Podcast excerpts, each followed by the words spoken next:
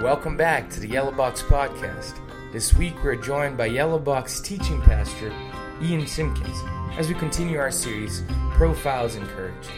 For more information, please visit us at www.communitychristian.org. And remember, you can always find us on Sundays at the Yellow Box at 9:30 a.m., 11:15 a.m., and 5 p.m. We hope to see you there. Father, it is good uh, to be with each other this morning, and we are grateful, God, that you know us and love us, that you are present in our midst, regardless of the kind of day, week, or month we are having. You are here, you are moving, and you are powerful. So I pray that you would give us, God, hearts to grasp fully what it is that you have for us this morning, that you would clear our minds of distraction or anger or angst or apathy, and that you would speak to us, God. Give us courage to stand for what is right. We thank you. We love you. We pray all these things in the beautiful name of Jesus. Amen. You ever heard a quote that just so rocks you to the core? Like you read something online or you see it in a movie, not like a Yogi Berra, like a 90% of baseball is half mental. Not, not something like that. Did anyone have like quotes that you keep in a journal or perhaps you post something on your wall or it's something that you keep in a book somewhere? Here are a couple of my favorites. Uh, Helen Keller once said, Life is either a daring adventure or nothing at all. A daring adventure or nothing at all. Now, here's a woman that faced more than her fair share of obstacles, but saw life as this daring adventure. Every time I read that, I'm reminded again of that beautiful truth. How, about this one? It's by John A. Shedd. A ship in the harbor is safe, but that is not what ships are built for. Ship in the harbor is safe, sure, that's fine, but that's not what ships are built for. And that always reminds me of those seasons that I want to remain safe and secluded. It reminds me that God has called us to something far greater than ourselves. How about this one?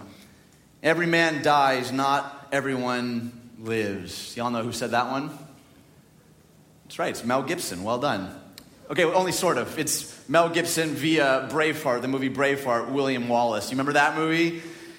Can you see his face and not just imagine him yelling, Freedom! I apologize for that accent. That was terrible. Sometimes I read quotes like that and I'm reminded I'm strengthened, I'm empowered. And maybe you have your own set of quotes that do the same thing for you. And today, uh, I want to read a different type of quote, something that I hope will rock you to your core. And we're in the middle of this series called Profiles in Courage, where we're digging through these Old Testament stories of men and women who stood in the face of great obstacles and challenges and were courageous and faithful. So today we're going to the Old Testament book of Daniel, chapter 3, and we're going to learn about three guys with weird names. Their names are Shadrach, Meshach, and Abednego. Let's all say that together Shadrach. That was average. Well done. That was okie doke. For our purposes, why don't we just call them Rack, Shack, and Benny? How does that sound? Any, that'll be our Veggie Tales throwback for the day. Now, these cool cats worked for uh, the king of an empire called Babylon, and Babylon uh, was a unique place, and this king uh, was a bit of an egomaniac, and his name was Nebuchadnezzar. Let's all say Nebuchadnezzar together. Gesundheit. Well done, everybody. Now, the story begins in chapter 3 as King Nebi builds this enormous statue, this idol of gold, uh, for everyone to bow to. This puppy was 90 feet tall and 9 feet wide. That's almost as tall as Steve Cooney back there in the booth. Um, he is one tall glass of water. so, after the king set up this idol, uh, he issues this decree here in verse 4. It says, Nations and people of every language, this is what you are commanded to do, not a suggestion. As soon as you hear the sound of the horn, flute, zither, lyre, harp, pipe, and all kinds of music, you must fall down and worship the image of gold that King Nebuchadnezzar has set up. So here's what the king is doing he's asserting his power, he's asserting his authority. It's likely that this God, this idol, was one of his gods. So, in essence, he's saying, uh, all of you, when you hear the music, bow to me and everything I stand for. When I said this guy was a narcissist, I wasn't kidding. I mean, he makes Putin look like a Teletubby. He is so full of his own glory and authority and power and commands his entire kingdom to bow.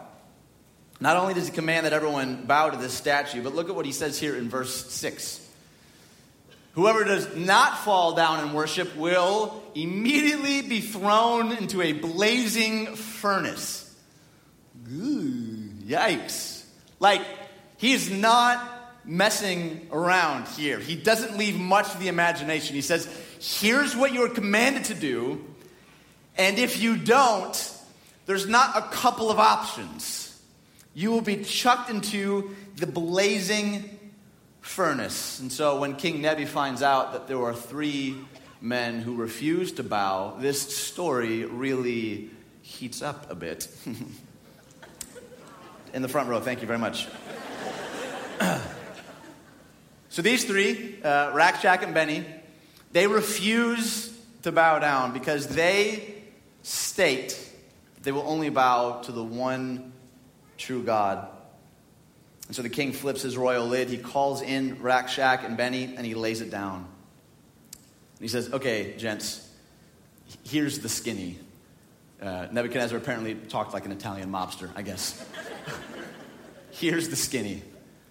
When you hear that music, bow down, bend the knee, do this, and we're good. We're fine. This is a summary, obviously. Do that and we'll be okay. If you don't, however, do you see where Carl is roasting the marshmallows right now? That's where you're destined to go. We know that you're really into this God of yours, but can any God really save you from a burning furnace? Now, it's probably hard to really put ourselves in this story fully, right? Like, is there anything more painful than getting burned up besides being a Lions fan? I had a number of stories to draw from, but one that I remember is the very first missions trip I ever led was uh, an internship I was doing in Lombard, and they pulled me aside and they said, Would you like to lead the trip to Jamaica? And I said, Where do I sign? Suffering for the Lord, yeah. And so, on the last day of this missions trip, we actually were at a resort in Montego Bay. What a brilliant way to end a missions trip. And so the kids had no use for me, so they all went running in all sorts of opposite directions. So what I did was pulled out one of those lounge chairs into the water to take a quick nap. Some of you are there already. I awoke three and a half hours later, looking a bit more like a lobster than I had before. And if you remember the end of trips, that's where everyone wants to give hugs goodbye. So for the next 24 hours, I had junior hires leaping into my burnt body to wish me farewell. And that was really, really painful. That's a painful, tough memory, but as painful as that was, that was nothing compared to King Nebi's furnace. And I, I don't want you to picture just like the furnace, like in your basement, or even like that really scary one from Home Alone. You guys remember the scary furnace from Home Alone? That monster furnace? It's way, way worse than that. This, this was an instrument of torture and execution. Not, not only was it designed to burn you alive, but it was arguably the most inhumane way to kill a person at this time. Because what do you typically throw into a furnace? It's wood, right? Just wood that is there just to be burnt up. So to take a human body and to treat it just like a piece of wood, it would be so burnt up that there would be no body to bury or to mourn over, which in this culture was a huge deal. So this is not just some basement furnace. This type of execution was reserved for the worst of the worst. And here's what I don't want you to miss. All they had to do was bend a knee. That's, that's it. I mean, these guys had good jobs. They had good reputations. They had sweet names, right? All they had to do was bend the knee. And, and I wonder if maybe there was a moment where they huddled together, because if I was in that huddle, I might be inclined to say something like this like, hey, guys, guys, guys, guys, why don't we just bend the knee and we'll like cross our fingers behind our back or something? We'll just walk away and under our breath we'll be like, psych, right? or better yet, maybe we, maybe we actually worship, but then we just ask God for forgiveness after. He's a God of love and mercy, no harm, no foul, right? But that's not even close to what they say. So, just as we started with some quotes, here's one that I hope really sinks in here. This is verse 16. Shadrach, Meshach, and Abednego replied to him King Nebuchadnezzar, we do not need to defend ourselves before you in this matter. Whew, that one has some stank on it. If we're thrown into the blazing furnace, the God we serve is able to deliver us from it, and he will deliver us from your majesty's hand. And this is what I want you to really hang your hat on today. But even if he does not, we want you to know. Can you feel the tension in the room? We want you to know, Your Majesty, that we will not serve your gods or worship the image of gold you have set up. That is powerful look him dead in the eye and say, We're not going to bow because our God is able to deliver us. And even if he doesn't, we still won't bow. Okay, so real talk, how, many of us does that strike a bit of a chord this morning? That maybe, you're in a place that you're saying, perhaps just internally, God, I'll worship you, but only as long as you do for me what I think is owed to me. I'll follow you, but only as long as you carry out your part of the deal. That's not what they say. This is faith. This is courage in the face of great obstacles. Well, the king doesn't love that response, surprisingly. So he does a couple of things. He has them bound, he commands them to turn the heat up even more, has them carried off and thrown in. Now, again, I want to pause. I want you to remember the real humanity in this story. These are real men, not just some mythical story, but as they, you know, have you ever like sat a little too close to the bonfire and you're like, ooh, that's a bit warm, and you kind of scoot back a little bit?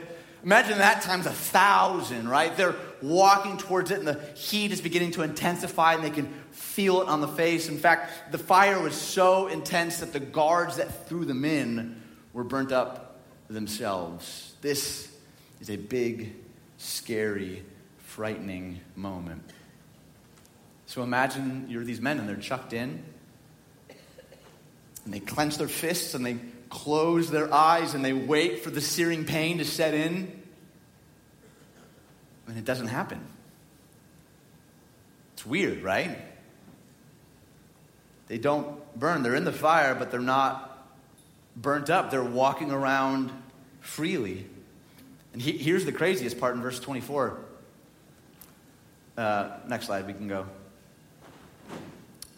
Then King Nebuchadnezzar leaped to his feet in amazement and asked his advisors, Weren't there three men that were tied up and threw into the fire? Look, I see four men walking around in the fire, unbound and unharmed, and the fourth looks like a son of the gods. So not only are they not burned up, they're throwing a party in there, right?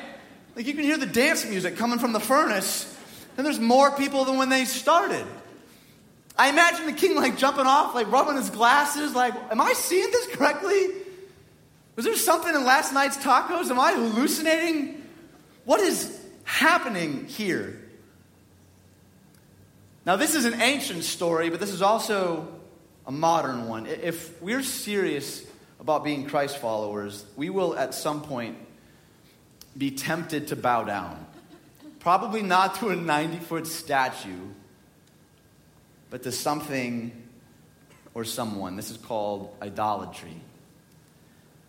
And I don't want you to think of when you think of idol as just simply some sort of massive statue. An idol is simply this anything that is your source of life or identity. Anything that is your source of life or identity. It asks the question who are you? Where is your significance, joy, or hope? And here's what I don't want you to miss idols are often good things that become God things. We tend to think of like idolatry as like, oh, it's like some terrible addiction or some sort of infidelity or something that most everyone in the room would say, yeah, that's not a good idea. So often, the good things in our lives take the place of God and they become God things. Your spouse is a wonderful person, but they make a crummy God. Your children are adorable. I've seen them, they're wonderful. They're great kids. They make terrible gods. When we put the expectation and weight of God on anything other than God, it will eventually crumble beneath the weight. And that is essentially what idolatry is. All of our hearts are longing for meaning, life, and identity. It's just like Springsteen says, right? Everyone's got a hungry heart. So it may be a number of things this morning. Maybe at work, you're being asked to do certain things or to keep certain kinds of hours that keep you from living by God's priorities for your life. That idol is called success. And maybe the furnace is getting looked over or even fired. Do you students in the room? Maybe for you, the idols are acceptance, or popularity, its reputation. Maybe your furnace is being excluded, being left out. Maybe you're in a dating relationship and the person you're with is wanting you to do or not do certain things. And you feel the pressure to bow down to the idol of romance. And if you don't, the furnace might be rejection and loneliness. Sooner or later, we all face the pressure to bend the knee. But the opposite of Christianity is not atheism, it's idolatry. Here's what I mean by that the gospel essentially says this that we're saved by grace, but idolatry says you're saved by something else. It says that bowing to this, doing that thing, bending the knee here, this will bring me life, this will bring me hope, this will bring me fulfillment. And an idol never delivers what it says that it will deliver. Now, the, the goal is not to make idol hunting your idol. Here's what we sometimes do is that we then walk away and say, like, I got to find all my idols and then crush them. The goal isn't just simply hunting down your idols. The goal is to fix our eyes on Jesus. Because so often we just sort of leave with behavior management, and what we need is a Savior to redeem us. So, this story, I think, tells us a lot of things about when we choose not to bow when we're faced with great obstacles. I'm going to kind of just pull out three that I hope are meaningful to you this morning. Number one, um, God will meet us in the furnace. God will meet us in the furnace. Okay, so personally, um, if I had my way, I would have rather God met me before the furnace. Anyone with me? Like, maybe three minutes earlier, God, like that would have been awesome. But here's the humbling reality in our lives how often does God not protect us from circumstances, but meets us in circumstances? Friends, God is not always protection from the fire, He's protection in the fire. Whatever that thing is that you're walking through, that's weighing on you, that is keeping you up at night, God wants to meet us in those circumstances. And I don't know what kind of pressure that is that you're facing this morning. I don't know what's going to come your way, but I do know that God wants to meet you in those places. There's a second lesson I think we can take from this story. After the king sees God deliver these three men, look at what happens in verse 26 here. It says, Nebuchadnezzar then approached the opening of the blazing furnace and shouted. Picture that. He's close to this furnace that just burned up some, some soldiers. It says, Shadrach, Meshach, and Abednego, servants of what? The most High God, come out. Come here. So they come out, not a, not a hair is singed. I mean, their clothing is untouched. And the same king that minutes earlier was willing to execute anyone who didn't bow down to his statue is now worshiping the one true God. How incredible is that? That's the second thing that we draw from this story that God will reach others through the furnace. God literally uses this furnace to change the king's heart. And here's what that means for us this morning Whatever that furnace is for you, whatever difficulty or pain or tragedy or struggle that you're walking through, God wants to reach others through your life. Sometimes the most painful part of our story is the most life giving part of someone else's story. How many of you know that to be true?